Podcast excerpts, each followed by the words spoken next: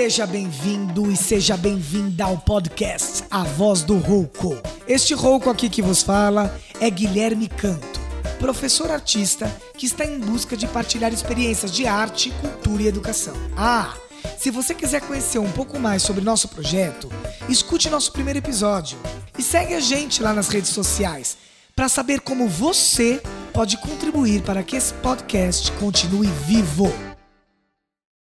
O nosso convidado de hoje é Ricardo Alvarenga Hirata, que é escritor, psicanalista e pesquisador.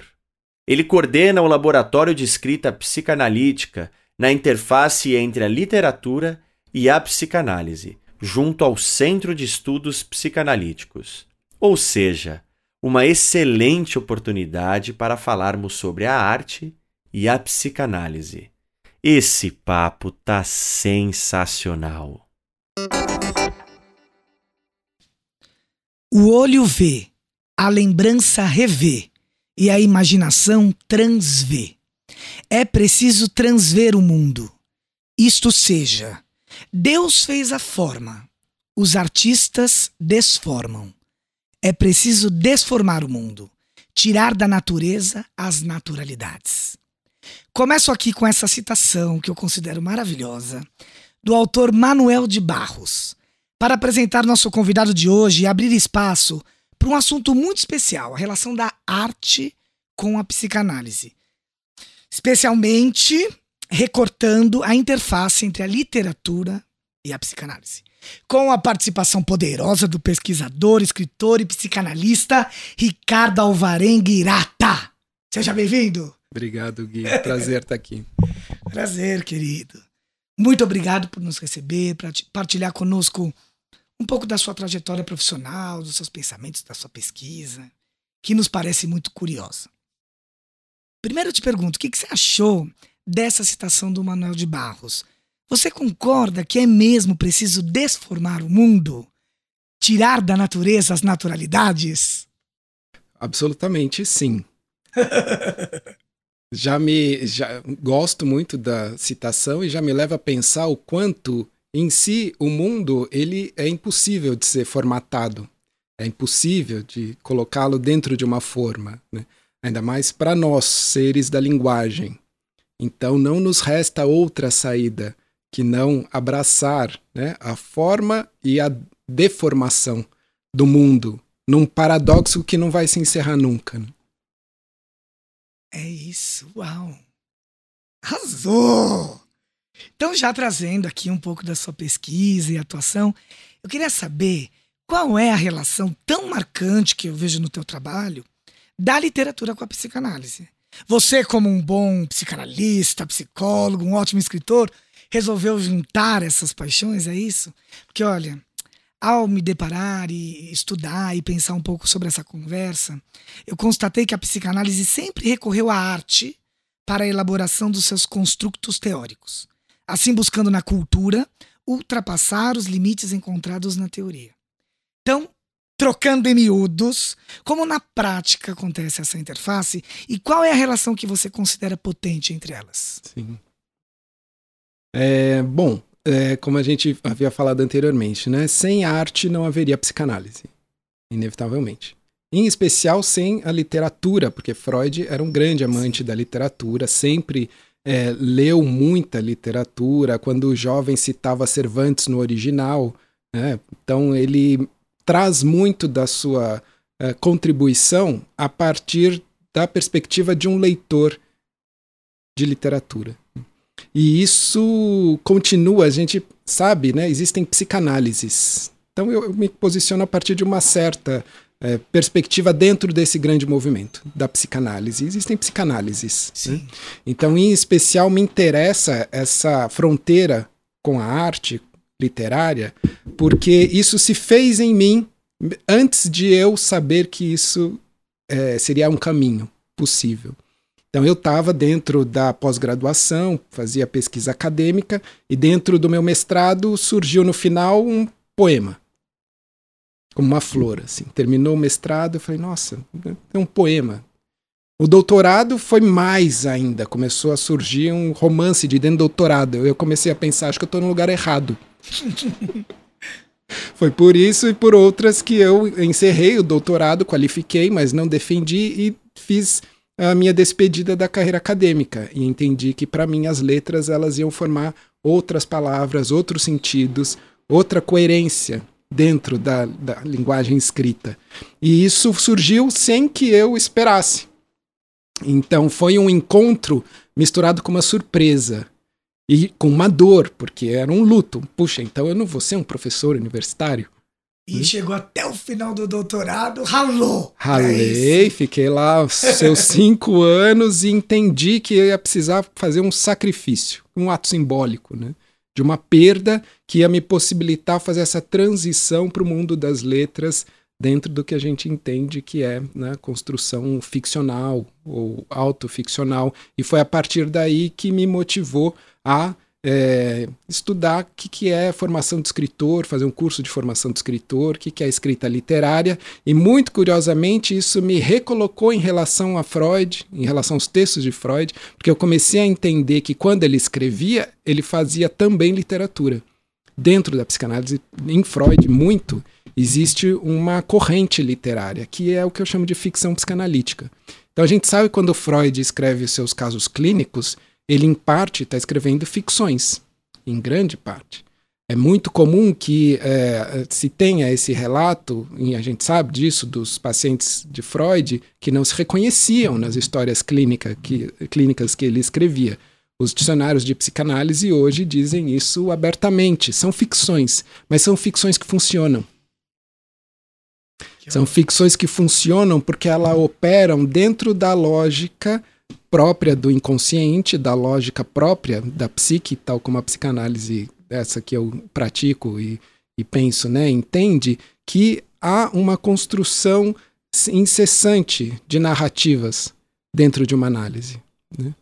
Então não tem como isso ser, é, ser visto da perspectiva que, que me foi possível sem fazer um percurso mais rente à literatura. Então isso me ajudou muito a reler Freud. Isso me ajudou muito, eu já estava assim, derivando para outros autores, voltar a Freud para ver o Freud escritor. Tem, obviamente, muitos outros analistas, isso não é no, nenhuma novidade, mas para mim foi, né? E para mim foi uma novidade original, quer dizer, ela me colocou em relação à minha psicanálise.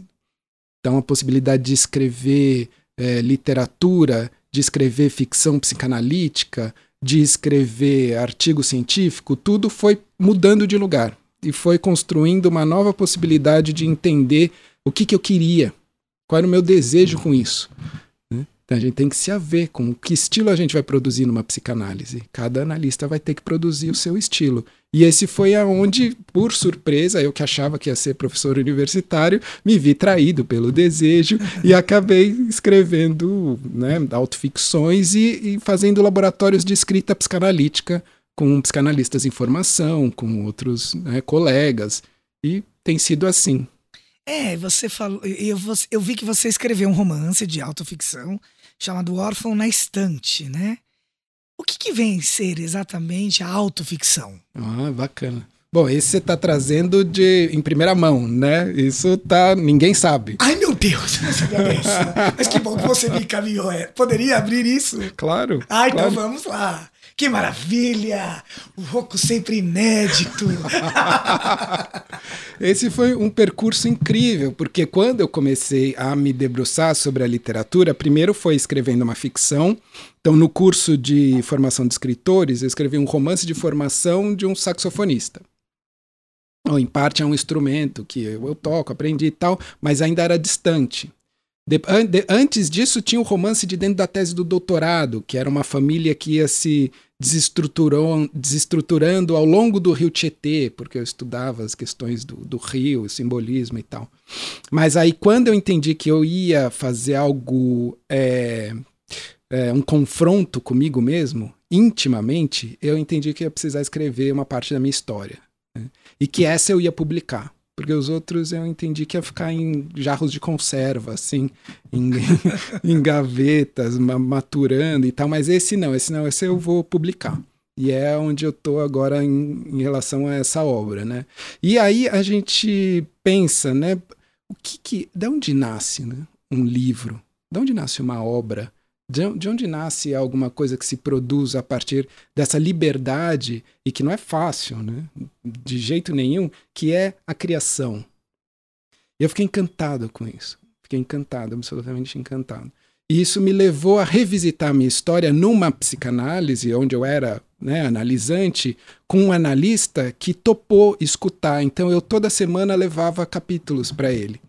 Foi incrível. Ai, que curioso. E aí quando que eu terminei, demais. Eu entendi assim, isso aqui é impossível de ser publicado, eu preciso reescrever essa história. Mas sem aquilo eu não conseguiria ter escrito. Sim.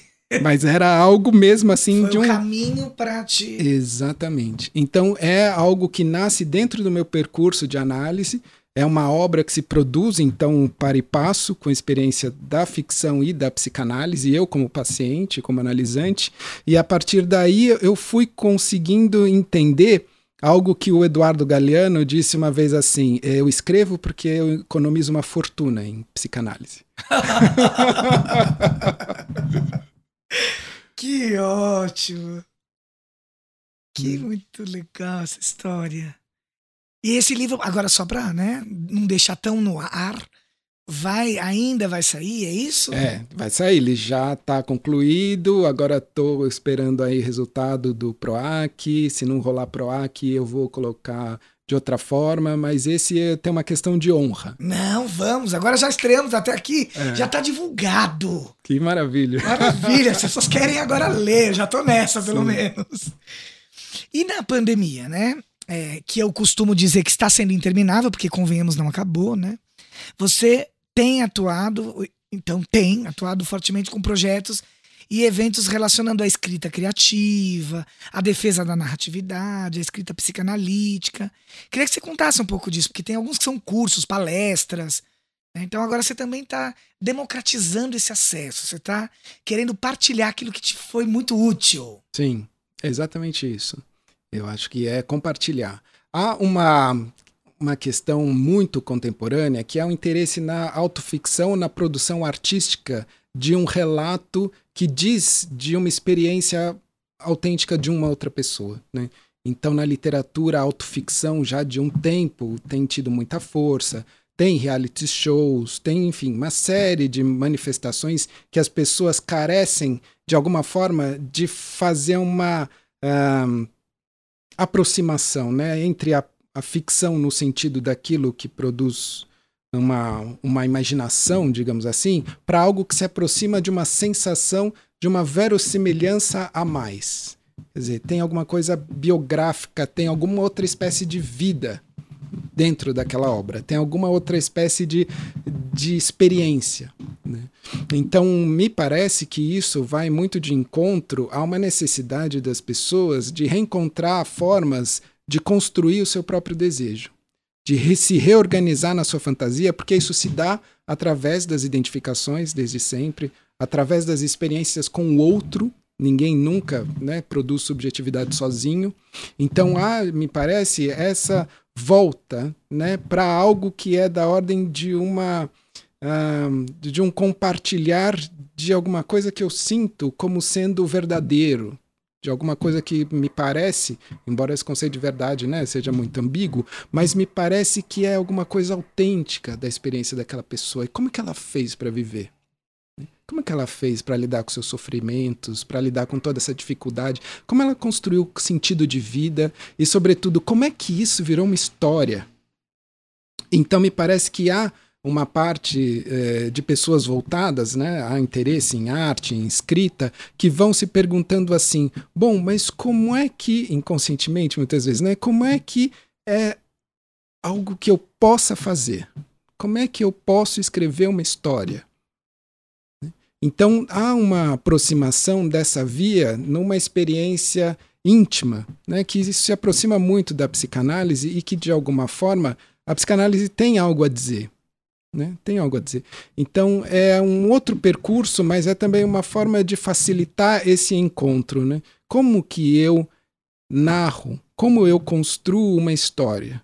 Uma história que fale algo de mim. Então, esses, esses eventos, os laboratórios, oficinas e tal, vão um pouco em encontro a isso, né? Quer dizer, quando eu escrevo, isso que para muitas pessoas está distante, né? Às vezes as pessoas vêm fazer um laboratório e pensam, nossa, nunca é, mais escrevi desde jovem e tal, e se surpreendem quando em dez, quinze minutos começam a escrever um texto.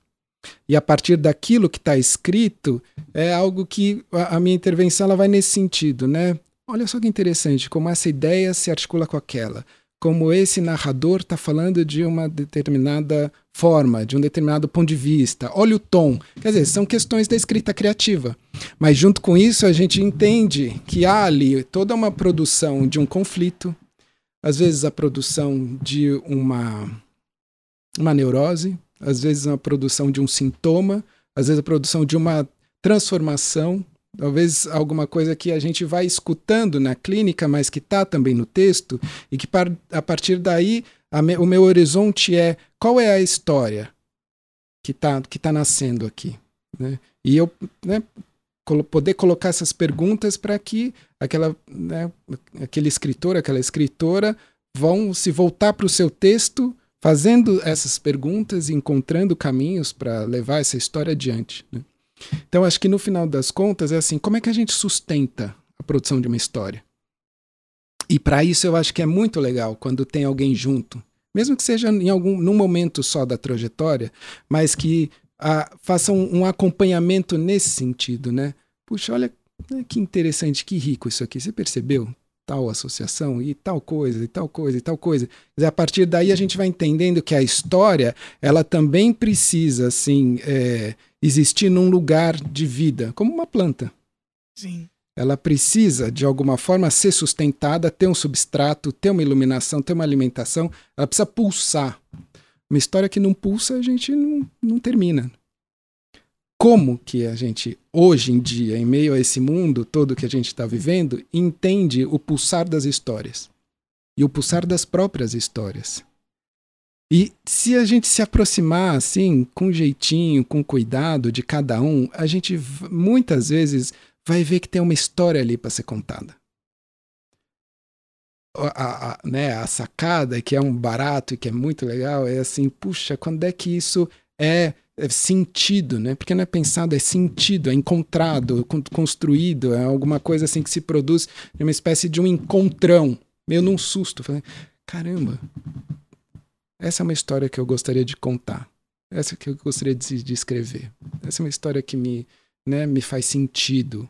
E, e acho que muito da nossa possibilidade de agradecer, quer dizer, eu fiz um ato falho aqui, nossa possibilidade de enfrentar a vida vai nesse sentido, né? Que história que eu tô contando? Que história eu tô podendo contar? Que história eu vou, de alguma forma, deixar quando eu partir, né? Mas é uma perspectiva radical, sem dúvida. Mas algumas pessoas estão, assim, absolutamente... é... sem, sem, assim, não dispostas a aceitar mais a sua alienação. Sim. E eu acho que a gente tem que dar toda a condição para essas é. pessoas fazerem esse ato, né? Esse gesto, que para mim é a escrita, porque para mim é por onde eu me aproximei. Mas, obviamente, todas as linguagens artísticas possibilitam isso. Maravilha, vamos valorizar a arte, é isso mesmo. Mas a literatura tem um lugar, né, mesmo? Bom, é o que você falou, as linguagens artistas, artísticas lidam com a criação, né? Lidam com esse mesmo processo, que é tão encantador, hipnótico e que... É, tem um quê? A arte também tem uma coisa... Você considera, por exemplo, quando os artistas... O, o trabalho do artista como muitas vezes um similar a um processo psicanalítico, por exemplo, no sentido de... É, para realizar a catarse, para mergulhar dentro de um universo de uma personagem. Nadam no mesmo mar, mas o fazem de formas diferentes e vão talvez em direção a lugares diferentes. Mas é o simbólico. É o simbólico, porque obviamente na, na psicanálise você também tem alguém que vai não te conduzir, mas estar junto com você. É aquilo que você falou de estar junto, né, também. De, de alguma é, maneira... É, é incrível isso, porque na psicanálise, bonito que você está falando, me remeteu a essa imagem, né? É, a dupla, o para-analítico, vai para outro lugar. A escuta do analista, ela serve para que aquilo que está sendo dito seja escutado de outra forma, e... nas suas entrelinhas. Então, o objetivo de uma psicanálise é usar a linguagem para que ela se... É, se se revele, né, dentro de uma outra cena, de uma outra imagem, de outro contexto, de uma outra história, de uma história dentro de uma história, de alguma coisa que se repete, de uma relação antiga e que ficou de alguma forma, né, presa dentro de formas de se relacionar. Então, a, a, a forma que a psicanálise entende a linguagem é um pouco dessa transposição para um outro... Hum,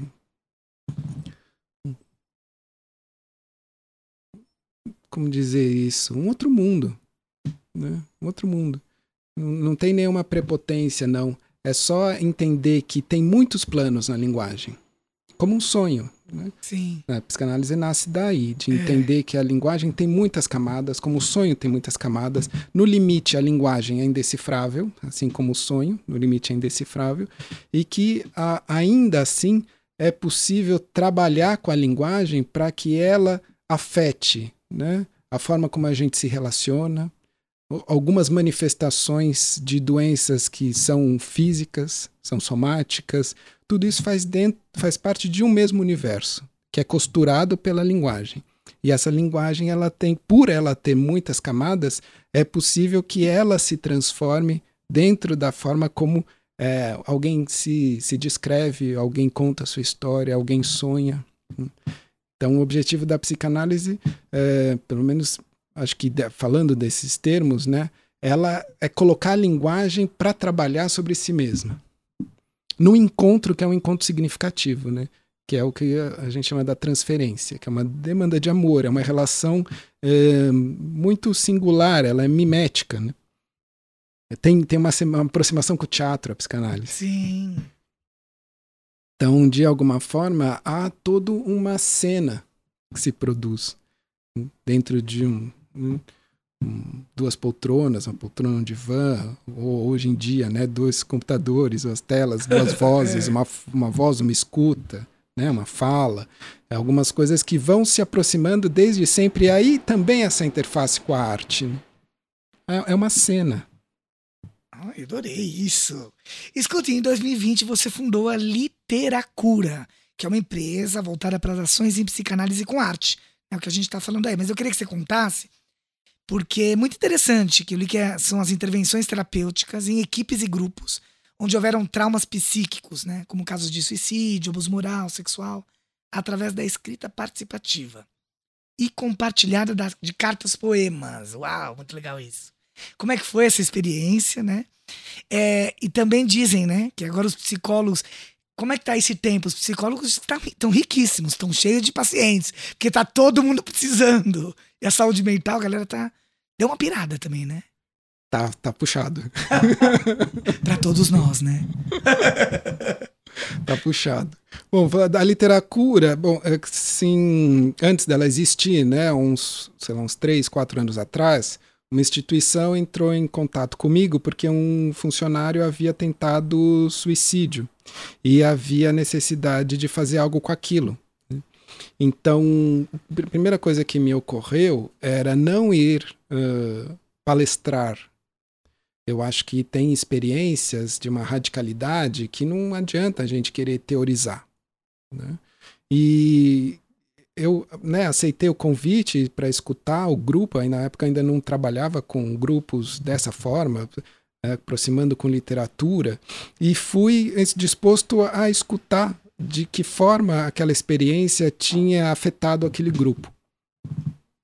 E isso me levou, a, na época já estava próximo da, da literatura, da escrita, me levou, não tinha muito tempo, como em geral nas instituições, nas empresas, nas escolas, a gente não tem muito tempo para atuar, né? Me levou a pedir para as pessoas cartas anônimas sobre aquilo que tinha acontecido. No instante que eles tinham ficado sabendo sobre o evento, foram três dias, eram três cartas, né? Cartas anônimas, e que eh, a partir daquelas cartas, a experiência, as palavras de cada um daquele grupo pôde ser colocado para circular entre eles. Então eu recebi as cartas e aí me veio assim, tem, tem um poema aqui, tem um poema. E o que eu fui fazendo foi transcrever essas cartas para uma linguagem poética usando as palavras das cartas. E aí, ao final desse, desse ciclo, nós lemos, o grupo todo leu os poemas das suas cartas, circulando a palavra. Então, ouvindo a palavra de si na voz do outro, falando a palavra do outro com a sua própria voz, e isso abriu um canal empático de fala e escuta no grupo. Então, aí me voltou para essa necessidade, que eu acho cada vez mais é, urgente, de pensar a psicanálise aplicada fora do consultório. Cada vez mais, e a gente sabe isso, relacionando com a segunda parte da tua pergunta, que a, a, não vai, a gente não vai suprir a demanda. O modelo um para um, ele não é um modelo viável, possível, para a situação que a gente está enfrentando. A gente precisa recolocar a psicanálise em direção ao coletivo. Então, questões de escuta, questões que não precisam ser é, técnicas formadas, uma formação de psicanalista para existir. Né? O que, que é uma escuta? Né? O Dunker vem fazendo isso, a Vera Iaconelli, muitos analistas têm circulado, né, pensando a psicanálise também a partir desses outros uh, dispositivos e possibilidades de entender que há um saber, há um conhecimento, há uma técnica, tudo bem, mas há muito que pode ser pensado em direção ao coletivo. Né? Então há um lugar, sem dúvida, inegável da psicanálise, de consultório, de divã, etcétera, mas há uma necessidade de pensar abrir-se. Eu, pelo menos, defendo isso, né? Abrir a possibilidade de recolocar a psicanálise eh, nas questões sociais. Né? Então, trabalhar em grupo, trabalhar em instituições, empresas, escolas, é algo que foi me surgindo como uma, um desejo, uma possibilidade de intervenção real. E aí eu fui estudar grupos e fui trazendo mais reflexão a esse respeito. E aí surgiram outras demandas em relação a situações de abuso sexual ou abuso moral, quer dizer, As, as instituições, as empresas, de um modo geral, elas reproduzem um, uma forma de estar em grupo que é muito individualizante, individualizar demais, não pensar as dinâmicas de grupo que existem nos grupos, sempre avaliar ah, aquela pessoa está fazendo o processo de tal forma, né, individualmente. E isso traz, é, tem, de, tem uma série de consequências. E eu acho a importância de a gente recolocar a psicanálise nessas, nessas situações é pensar como funcionam os grupos, como funciona o inconsciente nos grupos, como é possível fazer intervenções, como é possível melhorar as relações, diminuir o sofrimento no ambiente de trabalho. E aí o que me possibilita, a literatura trouxe como uma ferramenta assim, imprescindível foi trabalhar com essa palavra que ela é escrita, ela é sintética, ela é endereçada, que são as cartas, né? A linguagem poética, ela adensa o conteúdo afetivo, mantendo o tema da mensagem. Então, colocando esse afeto para circular no grupo, a gente tem a possibilidade que alguma coisa ali deixe de ser é, puramente um sintoma não dito para se tornar algo que pode ser trocado. Que, no fundo, o que a gente faz é isso. Sim. A gente troca uma coisa por outra. É esse deslocamento, esse andar, né? Esse deslocar das, dos papéis, das palavras, dos, das imagens, né? E tirar tal pessoa de tal imagem, descolar de tal figura que a gente tem internamente, de tal representação, e a gente só, faz, só consegue fazer isso a partir do momento que a gente escuta o outro. Então, há necessidade de... Que lindo isso que você falou. Azul. Adorei. É imprescindível. A gente precisa voltar a aprender a escutar. A gente precisa aprender é a voltar a escutar. Simples e o mais potente, transformador. E aí eu ia perguntar se é possível escrever o amor em tempos de cólera, e acho que é. Porque o que você está fazendo é isso. Por exemplo, você querer democratizar através desse trabalho que você está dizendo para que chegue de uma maneira ou de outra esse, essa escuta, esse momento que talvez de terapia individual, é inviável, como você mesmo colocou, é construir. Amor, sim, é escrever amor, esperança em tempos terríveis que nós vivemos. Mas parafraseando aqui com o título do seu curso, né, que você utilizou os trechos do, do livro Amor em Tempos de Cólera, do Gabriel García Márquez, queria saber mesmo a sua opinião com relação a isso. E como é que foi esse trabalho? Qual que era o seu objetivo? Era esse? Esse encontro? Quando o pessoal da, da Oficinas para o Interior, da Poieses, me pediu, foi a primeira vez que eu fiz uma oficina de escrita não psicanalistas, para não psicanalistas, aberto ao público em geral, interessados. E no, no momento me ocorreu isso, né? Assim, é, para esse tempo que a gente está vivendo, né? Que obra singulariza essa experiência potente do encontro e do encontro amoroso? E me veio muito rapidamente Garcia Marques. E o amor nos tempos é, é muito rico e muito denso esse título e essa obra, né? O amor nos tempos do cólera, ou amor nos tempos de qualquer pandemia. O que que a gente está é, em questão, né? O amor perto da morte. Como se manifesta o amor perto da morte? E essa é uma questão que eu atravessei o livro inteiro com ela, fiz a oficina, conversei, assim, eram quarenta pessoas, foi riquíssimo, quatro encontros, e eu ainda continuei com ela até que uma hora, escrevendo um outro texto, pensei assim, caramba, né? Perto, quando, perto da morte, o que acontece com o amor? Aí me ocorreu essa ideia, o amor se precipita. E precipitar é tentando uma ação no tempo, quando algo se adianta no tempo, sim, quando algo no espaço, nas reações químicas que geram precipitado, geram uma, um encontro que produz sólido, e o sólido decanta. Né? Então é, é bonito como, de alguma forma, mesmo diante da morte, o amor, ele resiste, e ele faz algo. E há aí uma, uma sabedoria, há aí algo... É, que eu acho, assim, sem dúvida, a gente precisa resgatar como lidar com a possibilidade de voltar a sonhar numa pandemia. E eu não vejo saída fora do amor. Eu acredito que dentro da psicanálise também não exista, né? A gente trabalha com eros, a gente trabalha com, com amor, com sexualidade no sentido ampliado do termo. Né? Então, o que que faz, né, com que diante de uma morte, diante de uma situação tão terrível como a gente está vivendo, fora todas as questões políticas, econômicas, etcétera. Pra, então, né, empoderar, engrossar esse caldo. Né, como, como é possível voltar a sonhar? Voltar a sonhar não é algo simples, nem algo que pareça, né, alguma coisa assim sem sentido. Não, tem muito sentido. Não à toa a gente está lidando com uma epidemia de depressão, transtornos de ansiedade, né? Porque há uma, uma força muito grande, aí Freud foi uh, teorizar radicalmente, né, na ideia de uma pulsão de morte, de thanatos, né, de alguma coisa que desfaz laços, dif, desfaz amor, desfaz encontro, né, produz de alguma forma destruição, se aproxima da ideia de um mal. Né? Então, como que diante disso a gente volta a sonhar? E eu encontrei nessa... Um, nessa poética do Garcia Marques, essa uh, imagem incrível, que é alguma coisa que se dá no tempo. Né? O amor nos tempos do cólera, quer dizer, é alguma coisa que tem o seu tempo, tem a sua temporalidade, tem alguma coisa que não se dá simplesmente porque na experiência, por exemplo, no fim da vida, né? As pessoas próximas do fim da vida, às vezes, revelam coisas, fazem... É, manifestações, declarações de amor, né, próxima do fim. Né? Então, o que, que será que é isso que se precipita? O que, que será que é isso que acontece com o nosso encontro? E é comum a gente escutar que as pessoas na pandemia falaram mais eu te amo. Entre família, entre pessoas que se gostam, claro, teve muito divórcio, teve muita Sim. briga, teve muito...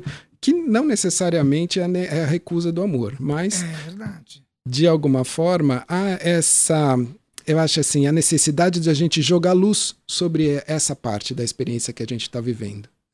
Como a gente vai alimentar, vai cuidar, vai acolher, vai nidificar, vai construir ninhos para a experiência amorosa que a gente está vivendo, frente ao que a gente está vivendo hoje.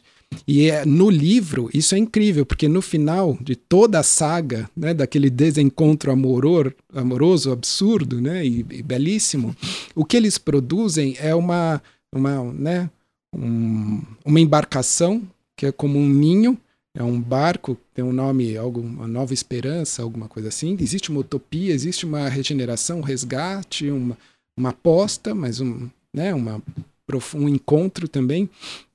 Dentro desse lugar que produz uma espécie de disfarce, é linda essa imagem, que para eles ficarem em paz ali, vivendo o amor, eles hasteiam uma bandeira da cólera no barco. Então ninguém chega perto. Eles não estão doentes, mas há dentro desse disfarce a possibilidade de construir um encontro possível, enfim, entre aqueles dois, né? E esse é o, é o nosso desafio, né? Como é que a gente vai construir ninhos para receber esse amor? E como a gente vai criar artifícios para que ele resista, para que ele não seja de alguma forma massacrado, né, pela desesperança, pela, pela falta de, de fantasia. Então esse é um desafio que nos, nos acomete a todos individualmente, em família, nos nossos grupos, e, e eu acredito que a gente, né, vai, vai precisar, vai precisar de, de utopias, digamos assim. Né, de, de ventos que inflem as velas, voltem a, a inflar as nossas velas. Perfeito. E inflando, nesse, entrando nessa energia, fico imaginando que a arte, mais uma vez, ela tá, ela tá aliada, né? E você é, está com o núcleo artístico Epidauro, isso, você faz parte desse núcleo, com outros artistas da cena cultural. Eu queria que você contasse um pouquinho, porque isso é bem curioso para nós, porque aqui tem muita gente que é da arte, da educação, que escuta o podcast. E também aproveitar o gancho e te perguntar se a psicanálise não deveria ser mais parceira da arte. Em que sentido? Poderíamos pensar em muitos exemplos, mas aqui me vem bastante o exemplo, é, pensando, por exemplo, no seu projeto de dramaturgia coletiva com seus pacientes, que vocês escreveram a peça Olho de Peixe Morto, né? Enfim, e também da educação, né? Essa relação da proximidade com a educação. Bom, são várias perguntas, como assim? Mas vamos lá, você dá Bacana. Conta. Vamos tentar. Obrigado de resgatar todos esses pontos. É, Epidauro. Epidauro foi um lugar singular na história da humanidade, né? Era um templo da cura, na Grécia Antiga, aberto a todos, menos àqueles que estavam na iminência da morte. E era um lugar é, especializado, voltado para as terapêuticas do que tinha de mais avançado na época. Então tinha um teatro para mais de trinta mil pessoas, com uma acústica perfeita. Tinha um odeon, que era uma, um anfiteatro de madeira para música clássica, no sentido grego, e para os aedos recitarem poemas. Tinha uma área de atletismo, de esportes, tinha a parte de dieta, tinha uma parte de medicina, tinha cirurgia, inclusive. Tinha os oráculos, que eram, né, pilares centrais dentro do, do, da existência grega antiga. E tinha incubação de sonhos. Eram lugares onde as pessoas iam dormir com uma certa proteção de um teto recuado, que elas podiam ali avistar as estrelas e adormecer. E quando elas despertavam, elas levantavam a mão e as sacerdotisas iam lá para escutar os sonhos, escolher os sonhos, levar para os sacerdotes, para quem interpretava o sonho, e devolver. Então a pessoa chegava lá e havia toda, né, uma primeira... É, não sei, triagem, não sei como chamar isso, mas se dizia assim, por exemplo, você precisa chorar, vá assistir uma tragédia. Você precisa rir. Veja, a arte, a cura, a educação e, e, e essa transcendência, né? Então esses sacerdotes, eles iam para recuperar as energias, entravam num labirinto subterrâneo loteado, lotado de serpentes. Porque Asclépio, o deus da cura, A, a, as serpentes, né, sempre dentro toda a percepção simbólica da, da existência do, né, o transcendente, como a gente chama, mas o oráculo, né, a serpente, a cura, a morte, sempre essa fronteira entre a morte e a vida. E curiosamente a gente estava falando de Garcia Marques, aí é um outro contexto, mas disso, do embate, não negar o embate com a morte. É uma, uma, uma sabedoria e é algo que a, a gente de alguma forma pode entender como... Uh, como perdida, e acho que Como que a gente vai resgatar? Né? Não ceder do conflito com a morte. A arte, ela nunca cedeu do conflito com a morte. Seja pelo que, porque ela é efêmera, seja porque ela em si produz a partir de algo que se coloca já como uma, seja um sofrimento, uma esperança, uma ficção. Né? Então tem algo dessa experiência, né, que se dá é, sempre no limite. E daí ser tão difícil de entender qual é o lugar da arte. Ela está em todos os lugares, desde que a gente dê espaço para que ela ali exista. Né? Então, acho que a ideia do... A gente precisou parar um pouco as atividades por causa da pandemia, né? Mas desse núcleo artístico Epidauro, era voltar, nasceu com uma proposta de trazer uma encenação dentro de uma instituição, um esquete de teatro, onde tinha havido ocorrências traumáticas. Daí a gente passou para fazer algumas proposições com uh, pessoas trans e intersexo, e é, a ideia toda girava em torno de escutar o que essas pessoas têm para dizer, nas, nas, assim, experiências belíssimas, belíssimas, e que a partir daí a gente está produzindo um documentário. Então são proposições de também eh, escutar e de alguma forma algo que eu tenho pensado assim, né? É, possibilitar outras referências de, de estar no mundo, de se, de se perceber, de se orientar no mundo. Então, por exemplo, as questões importantíssimas hoje como branquitude, negritude, questões da transexualidade ou da cis-heteronormatividade. Tem muitas dessas, se não todas dessas questões, elas não se dão pelo encontro do olhar. Eu vejo uma pessoa branca, um homem branco, eu não sei o quanto que ele é, tem uma reflexão crítica sobre seu lugar de opressor dentro da história desse país. E a questão da branquitude, ela não se identifica pelo olhar, a gente precisa escutar. Então, não à toa, museus estão trazendo pessoas para relatar suas experiências, como bibliotecas humanas. A gente precisa, atualmente, para se orientar, escutar o outro. Não tem mais possibilidade de, eu pelo menos tenho me sentido assim, me orientar em relação, às vezes, até em relação à própria família. Né? A gente viu isso dentro da cisão da polaridade é, política recente do país. Né? Pessoas que a gente achava que a gente conhecia e quando a gente se defronta com um desconhecido que vivia ali sempre. Né? Sempre muito próximo a nós e que só foi possível porque de alguma forma essa pessoa se colocou a falar. Então acho que a gente vai entrando na era da escuta, na necessidade de uma era pautada muito pela possibilidade, na necessidade de escutar o outro para se orientar em relação a semelhanças e diferenças, possibilidades de embate, de identificação, de construção, né? Co-construção.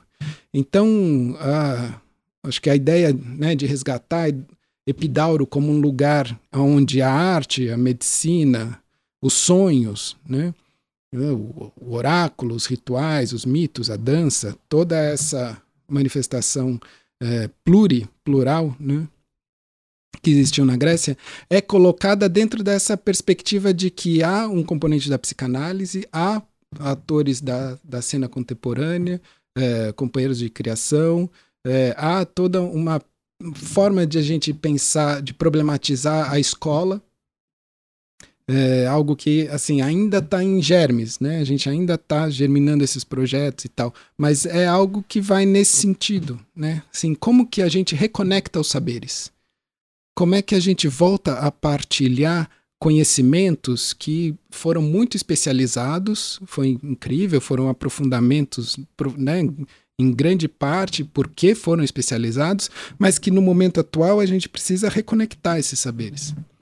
E a gente precisa partilhar experiências, pontos de vista e, de alguma forma, encontrar maneiras e expressões de voltar a trabalhar juntos. A arte, a educação, a psicanálise, terapias, medicina, né? A gente precisa refundar de alguma forma esse laço social, recolocando as questões que são mais relevantes, né? De alguma forma, para o grupo ou para o grupo para o qual a gente pertence. E acho que grande parte dessa tarefa é escutar, então, né? Toda a, a especialização produzida a partir, né? Toda a educação, a pedagogia, né? A partir da arte, a partir da psicanálise, a partir da medicina, e a partir desses encontros, né? Reencontrar, reconstruir lugares, reconstruir práticas a partir desses lugares que vão sendo reconstruídos, né? Será que a escola vai ser a mesma? Será que o consultório de psicanálise vai ser o mesmo? Será que o consultório médico vai ser o mesmo? Será que a gente pode voltar a reimaginar todas essas possibilidades, né, plurais que existem? Então, as ambições, elas estão todas aí. Então, bora agir, bora escutar, minha gente. Bora se escutar e escutar o que esse movimento, que esse encontro, né? Meu, você arrasou, hein? O cara é fera. É. Pensa o quê? E aí eu ainda falava no início, meu Deus do céu, não sei se no fechamento, eu sempre gosto de trazer um pensamento, uma citação, enfim, um poema. E aí, antes aí, no nosso papo anterior à gravação, né? Eu falei, ai meu Deus, será que eu vou escolher certo? Cara, escritor, um mega num psicanalista. Mas aí eu fui por razões óbvias, com o papo, com o assunto, atrás do Salvador Dalí. E é uma citação que eu considerei assim provocativa, pelo menos. Não sou eu quem sou o palhaço, mas sim esta sociedade monstruosamente cínica e tão inconscientemente ingênua que joga o jogo da seriedade para melhor esconder sua loucura.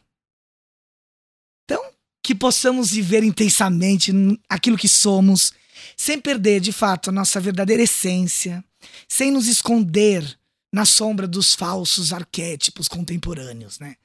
Que possamos resistir em tempos tão sombrios e nos permitir a nos descobrir constantemente, através da arte, claro, de muita terapia. Olha, sem palavras, muito obrigado pela sua gentileza, obrigado, pelo seu carinho, pela sua escuta, pelas suas palavras. Mandou muito, obrigado. Que é isso, eu que agradeço. Prazer enorme. Muita luz, Hirata. Ah, todos nós. Salve! Salve!